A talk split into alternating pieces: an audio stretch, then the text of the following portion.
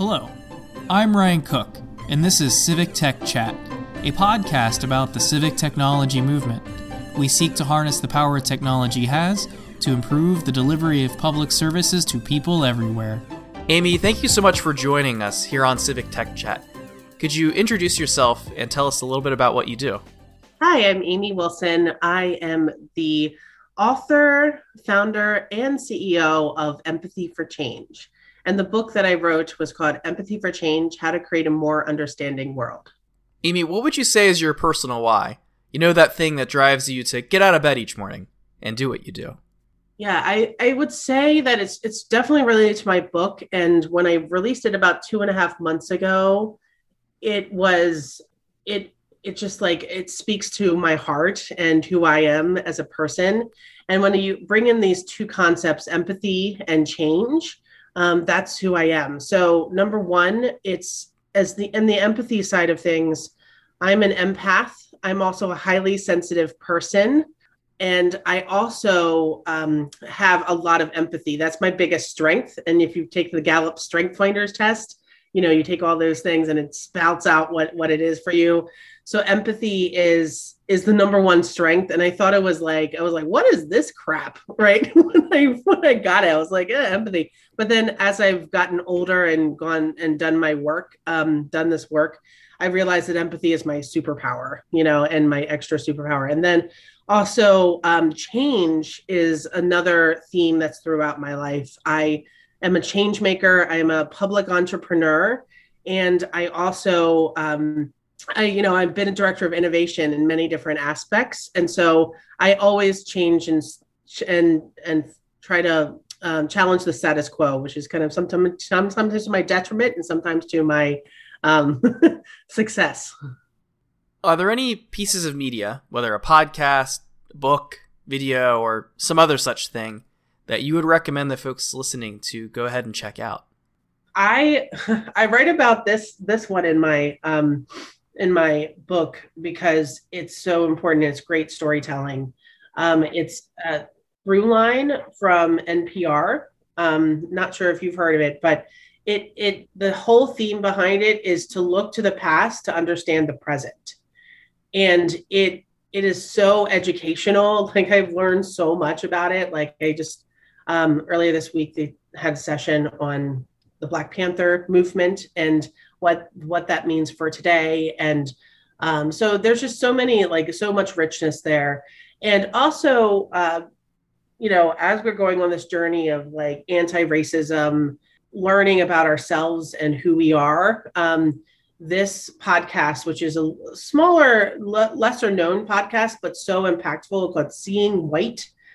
And so so good. It's down in um, from um, duke university i think um, and you can look at it on, on Spotify. They have a playlist around it, but it's really this one. Um, it's a documentary set series where it's just looking at like what whiteness is and how that's showing up in the world, and that has been so incredibly like impactful for me. And I share it with so many people, like of so many origins because they're just like i didn't know right? And if you don't know then you you know you're not going to um, make change and you have to have awareness. So those are the ones that like really get me. Oh and then one last one i love is hello monday by it's on linkedin. It's the changing nature of work.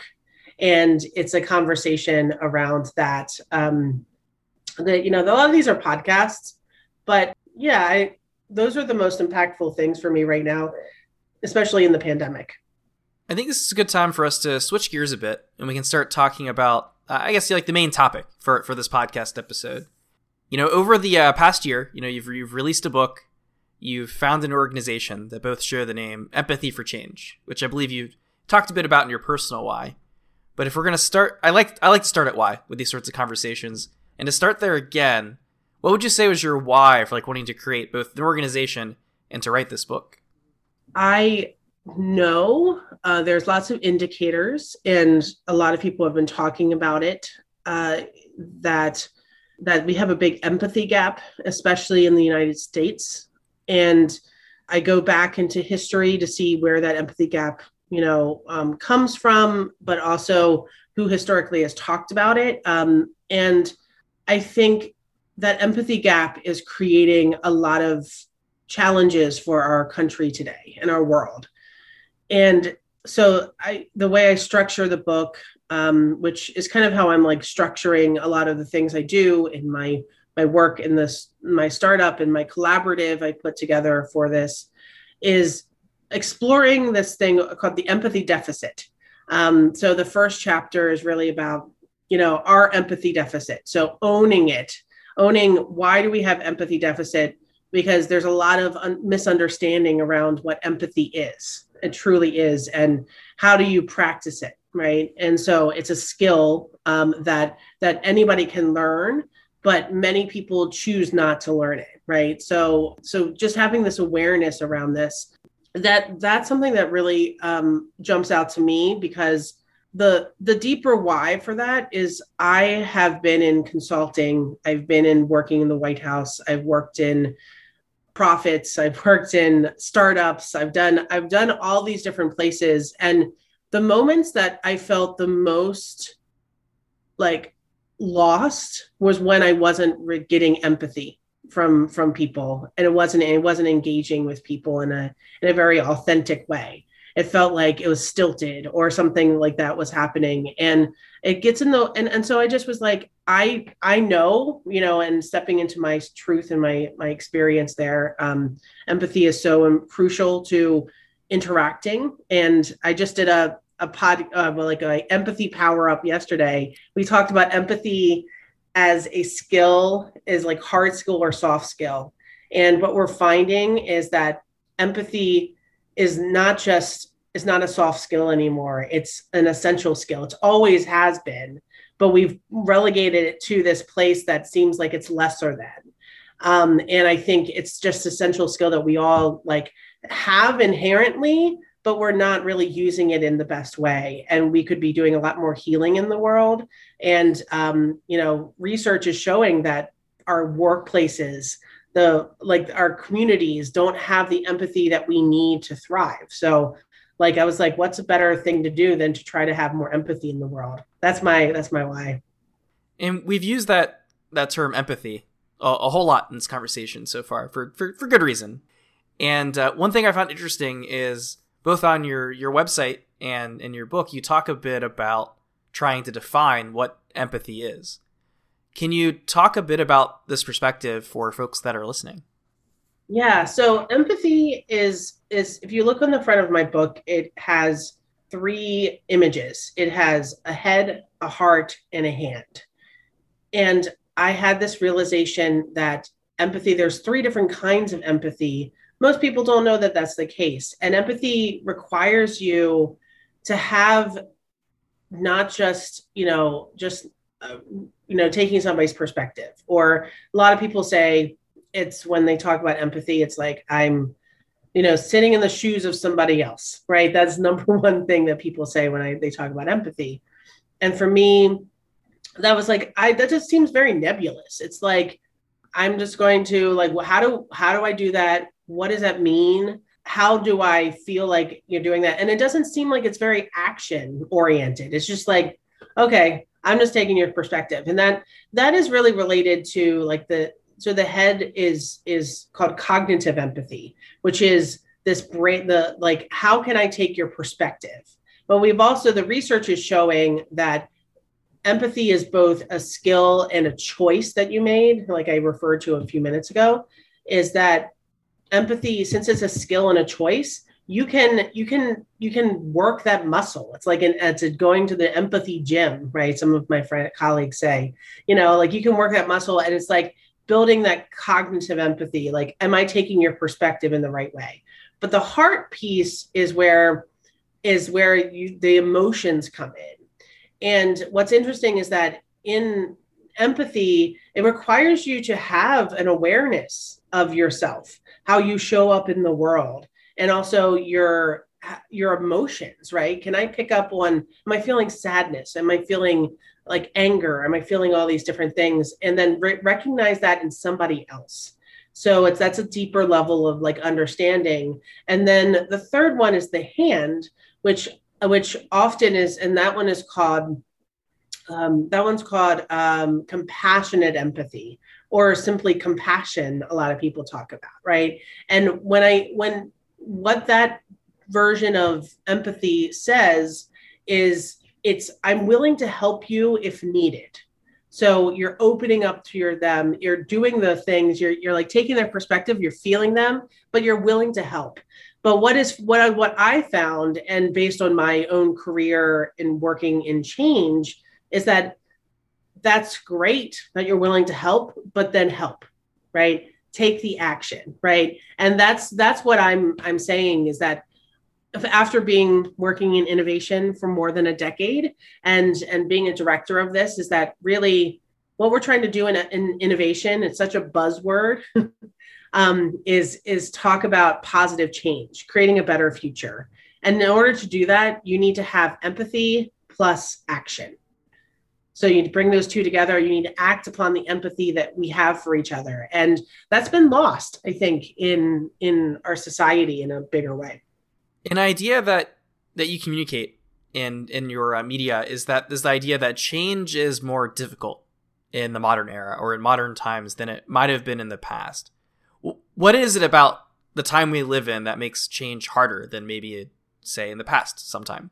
The the piece about that is when we talk about change today, because of a number of factors that has happened, globalization, climate change, you know, I was just listening to a podcast this morning about climate change and the the stakes that we've got going.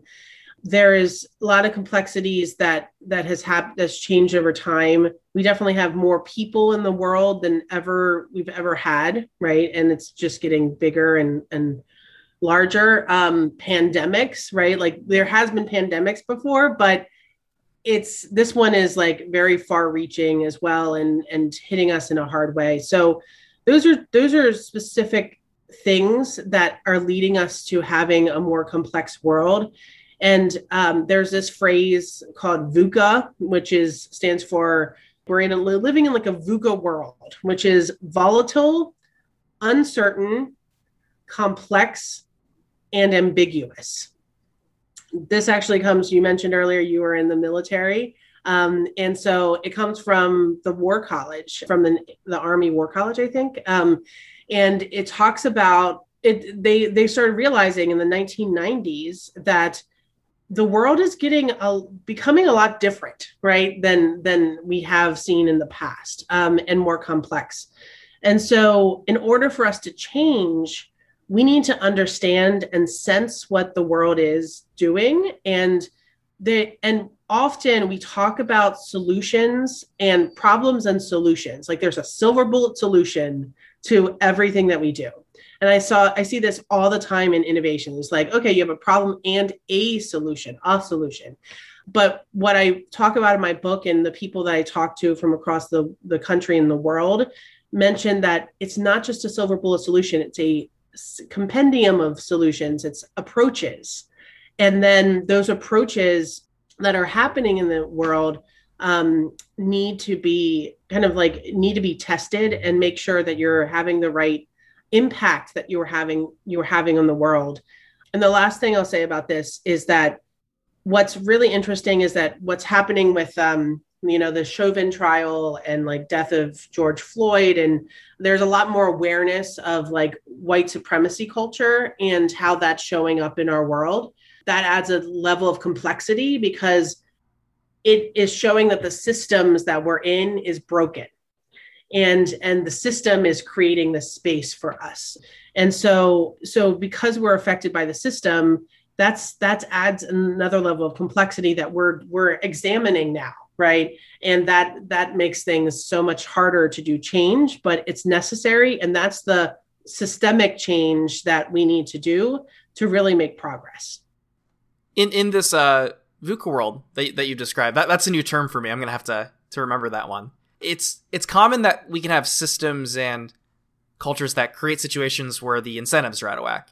You know if i think back on political science courses i've taken what I what that makes me think of is these situations where you can have like coordination traps, where it's like there's people that have to if they would coordinate their actions, they would end up in a place that was like a better social good, but the incentives make it hard to do that. So you end up in a place that's less preferred.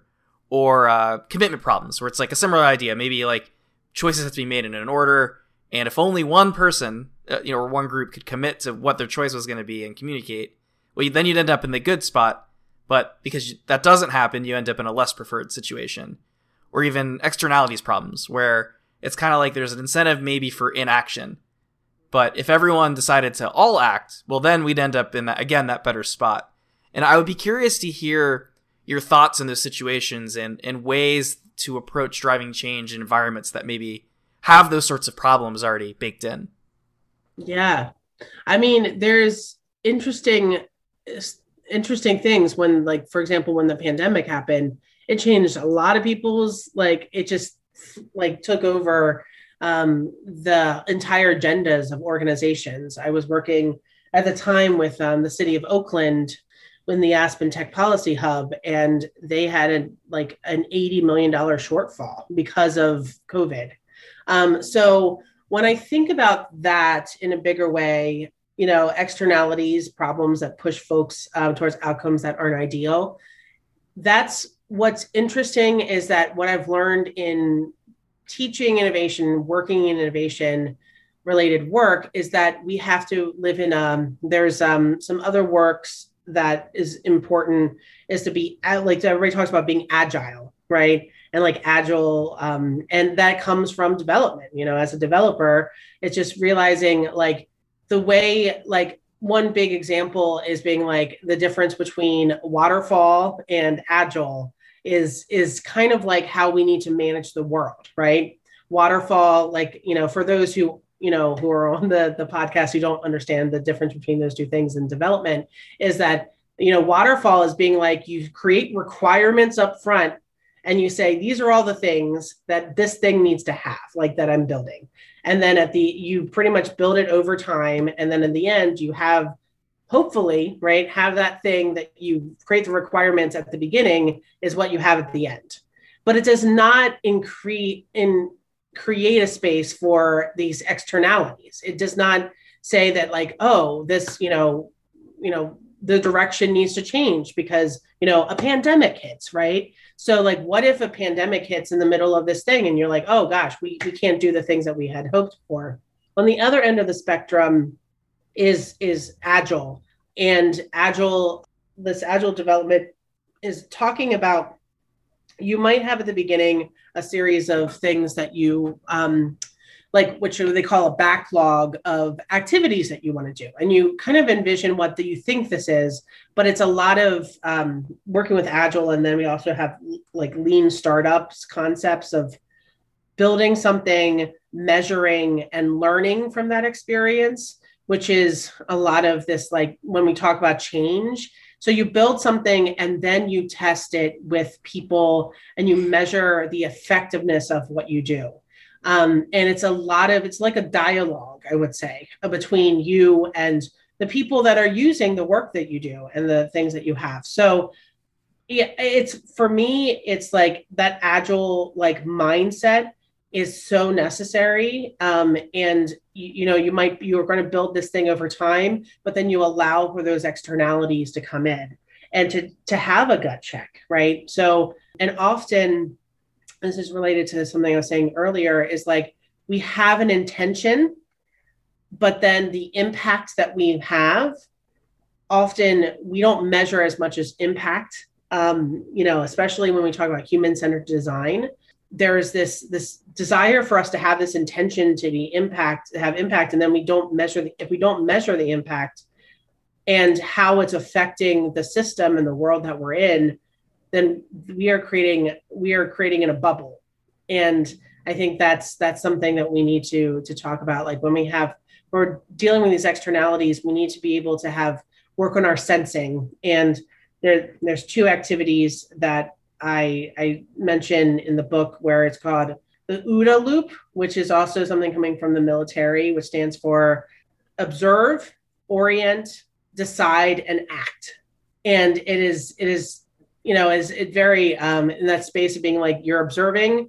All right, make your gut decision. You orient yourself like what is this, and then you decide upon the, the course of action, and then you act upon it that that's a activity. And then there's also this this framework called Cynefin, which is um, which is Welsh for habitat, and it is this great framework that shows that talks talks about we're in this world where it's like on one side is an ordered world, and then the other side is an unordered world. We when we're in VUCA, sometimes we're in an unordered space. So one of the it's like four quadrants. One of the quadrants could be chaos, right? Which is where everything's unordered. And this is just one example, and there's three others in there, but not to overwhelm everybody with theory here. But if you have this space where you are in a space where where chaos is happening, you do not have a mindset for how chaos is happening. So like so in the middle of a hurricane, for example, everything's topsy-turvy. You just have to act and then see what patterns emerge over time and then then you can you know so it's that responding first and then finding patterns. But if you're in an ordered world where you can understand what's happening um, it's different where uh, yeah. So the, the ordered world essentially talks about um, how can we you know we can if we have best practices we can use that. A theme i've noticed in your work uh, seems to be this idea that storytelling can be an effective tool for building empathy. Is there an approach to doing this that you've come across in, in your time in this work that you've seen as being especially effective? Yeah. Um, well, storytelling is so, so important. Definitely. Um, I have, so I've, one of the things I didn't mention earlier is I, I on the on the side of I've worked in a documentary film organization in DC um, to help people tell stories of other people.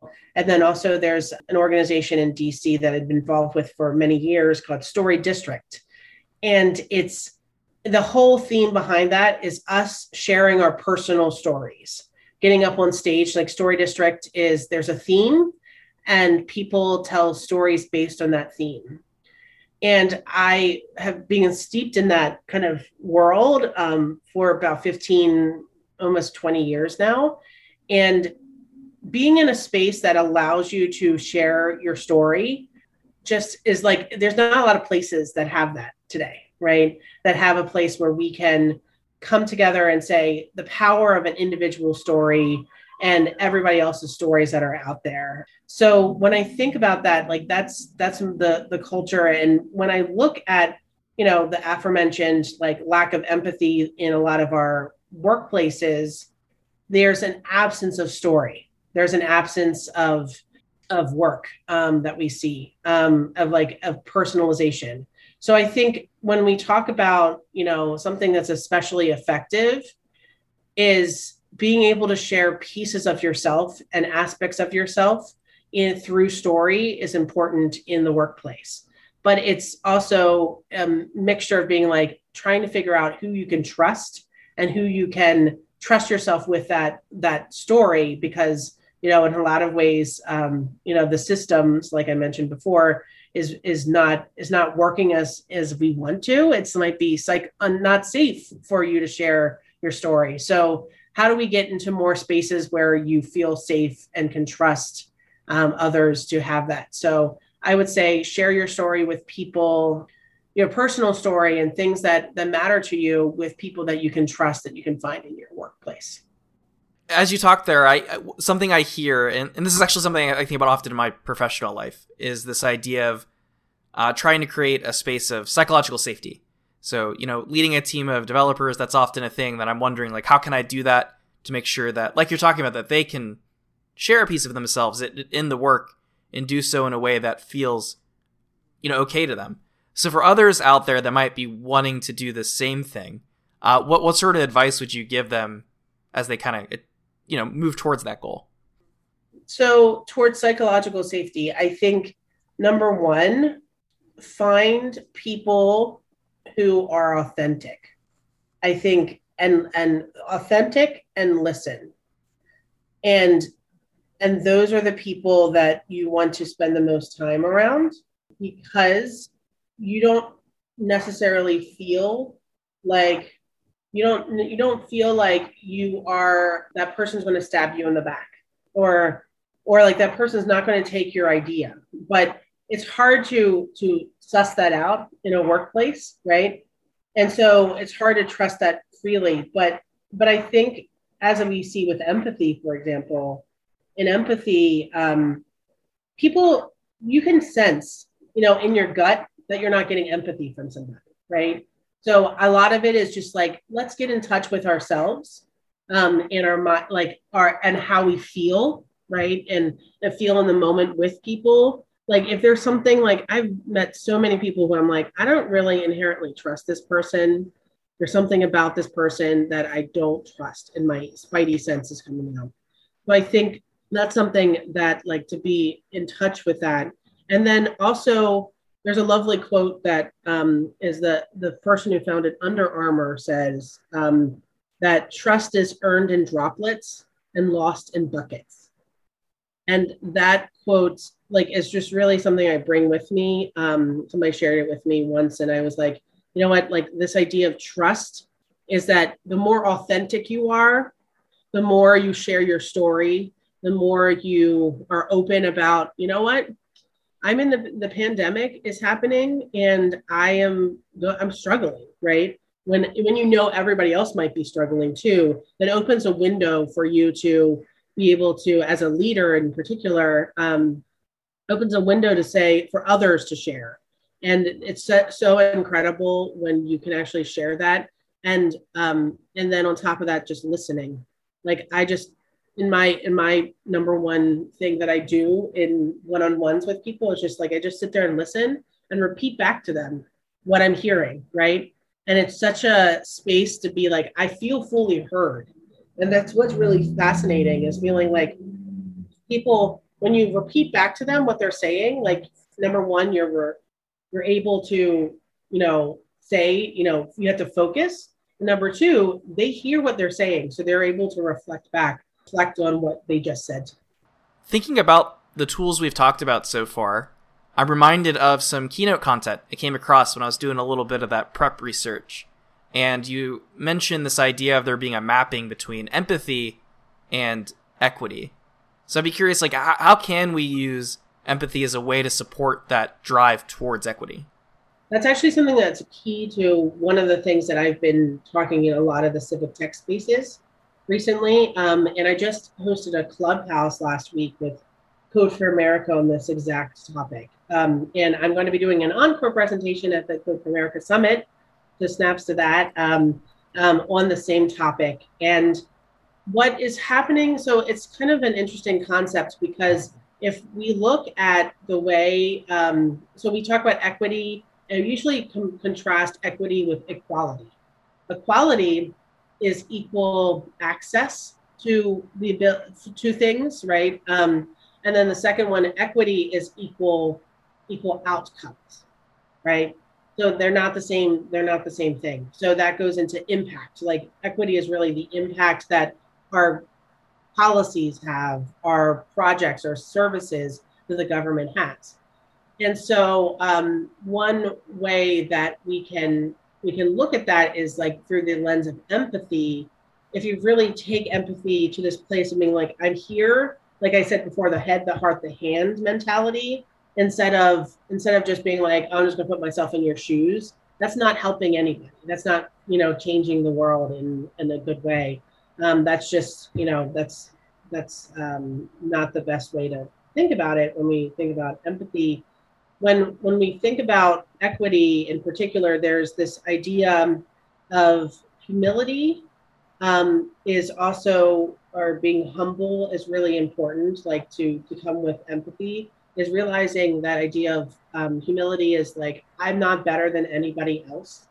Um, and and and what's interesting is that that first piece of empathy, um, which is the head, the cognitive empathy, you're not even going to have empathy for somebody if you do not value them as a person.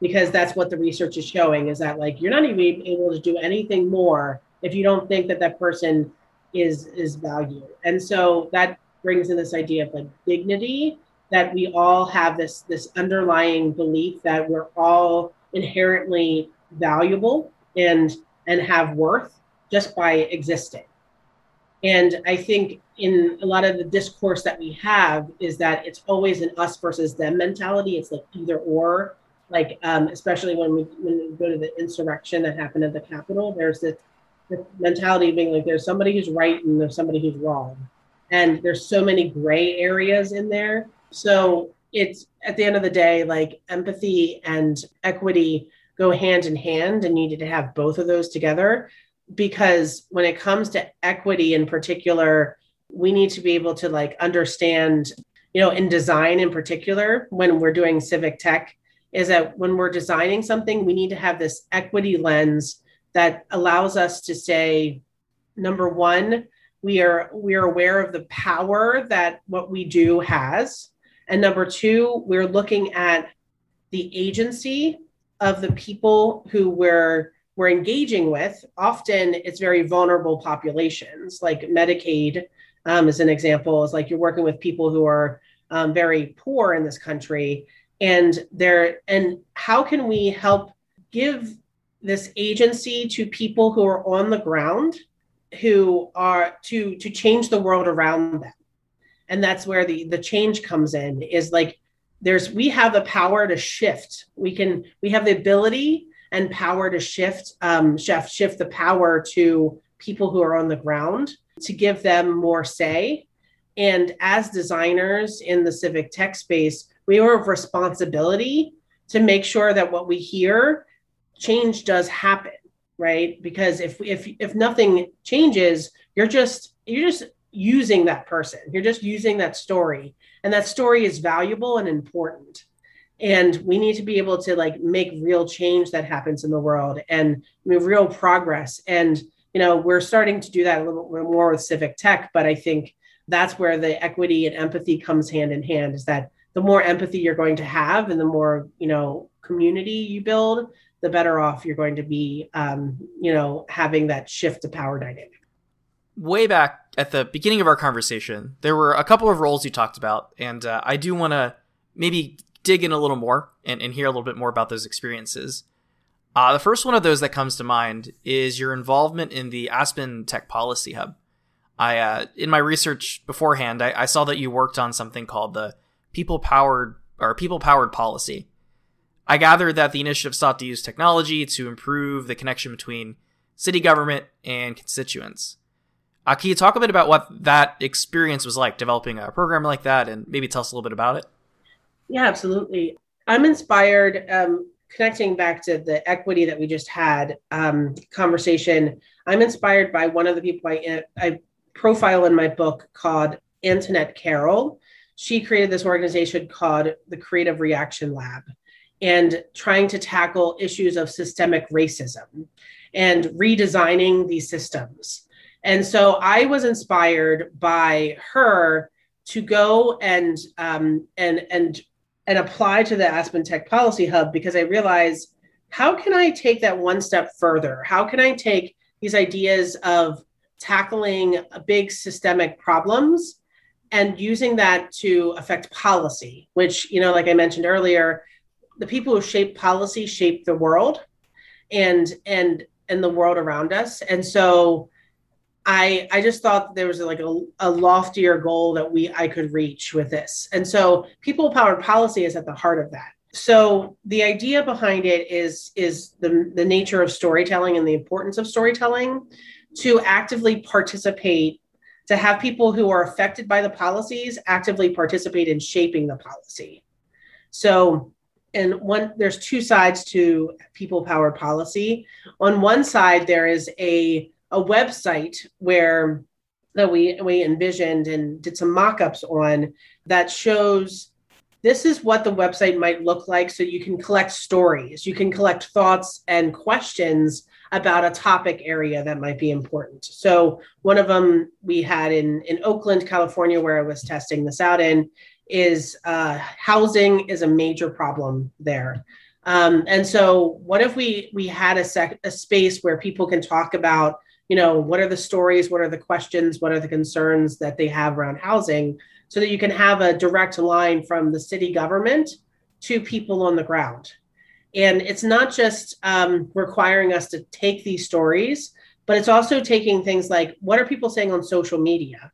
Using like artificial intelligence to understand what are people saying in twitter on facebook on, on linkedin et cetera mostly on twitter and facebook to about these different topics and how do we create this this space where we can be well informed about the policy that we we are going to be writing right? Instead of requiring people to come to city hall um, and especially in a pandemic that's majorly challenging right to bring people to city hall.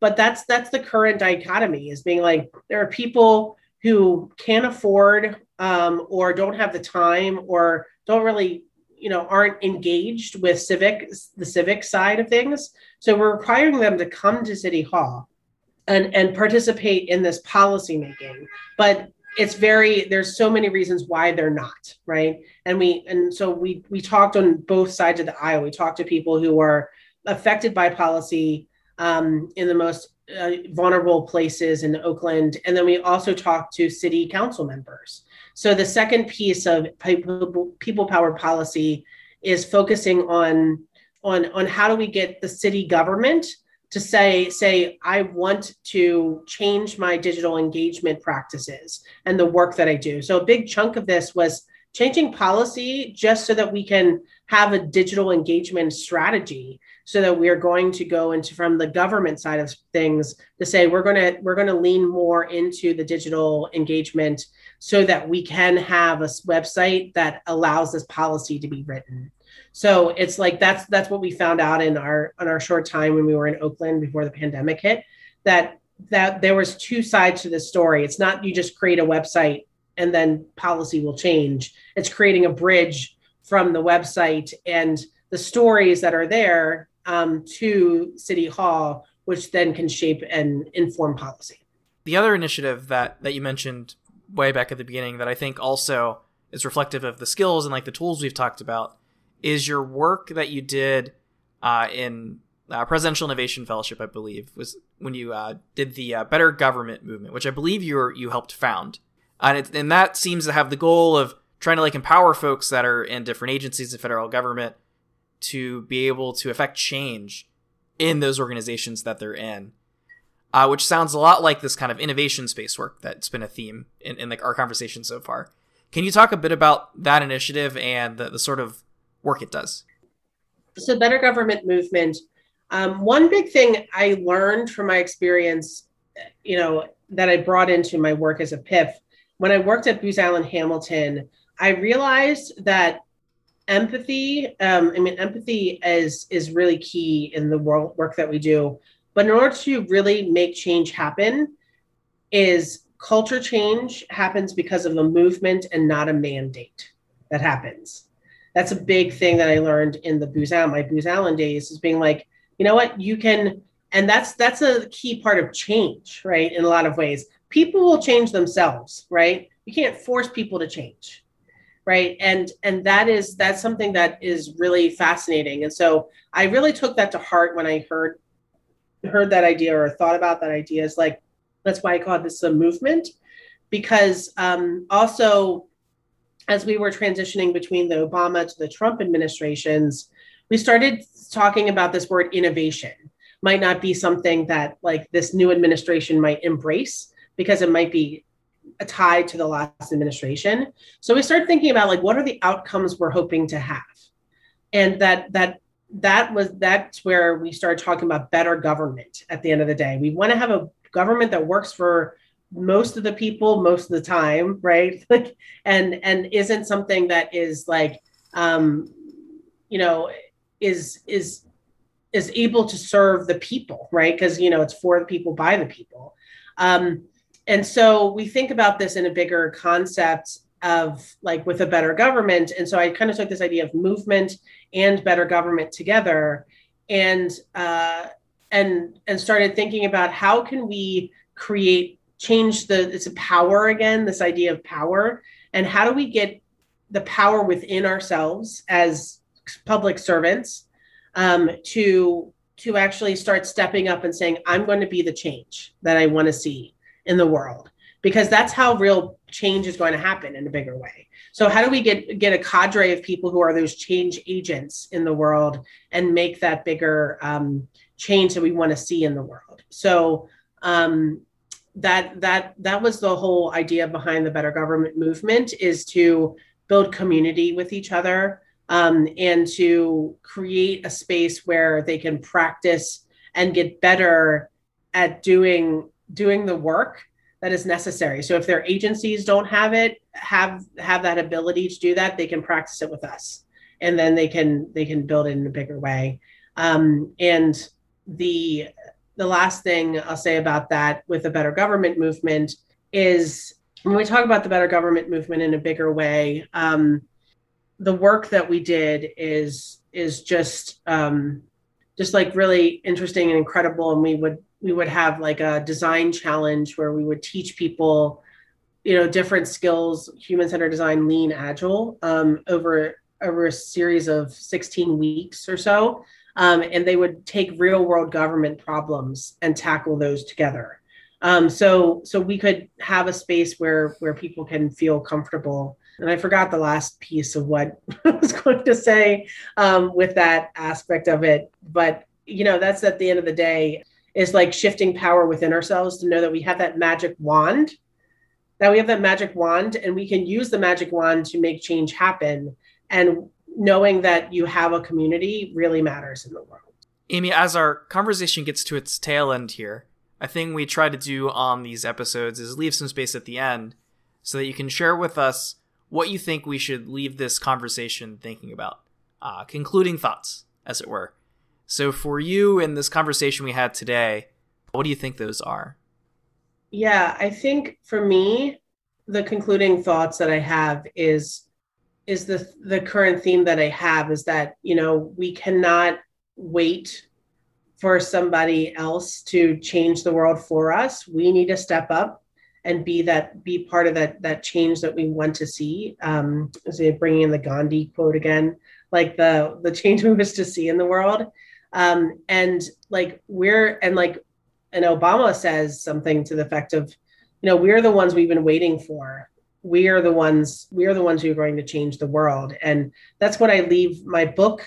Uh, my book is on a hopeful note to say that like we I give a ton of ways we can go into our society, into our systems, um, into our individual or even our teams and be be the change we hope to see. So I think that's really what we're we're doing, and we're seeing a big influx of that happening, and saying people standing up and for things that they value. So I think I just encourage people to to join join like the movement around like changing government for the better and changing our systems and rethinking as like is this work that we're doing is it necessary and are is it is it important for us to you know how important is it for us to build the next iphone um, as opposed to to really taking a service that is going to affect millions of people's lives and um, in a positive way? So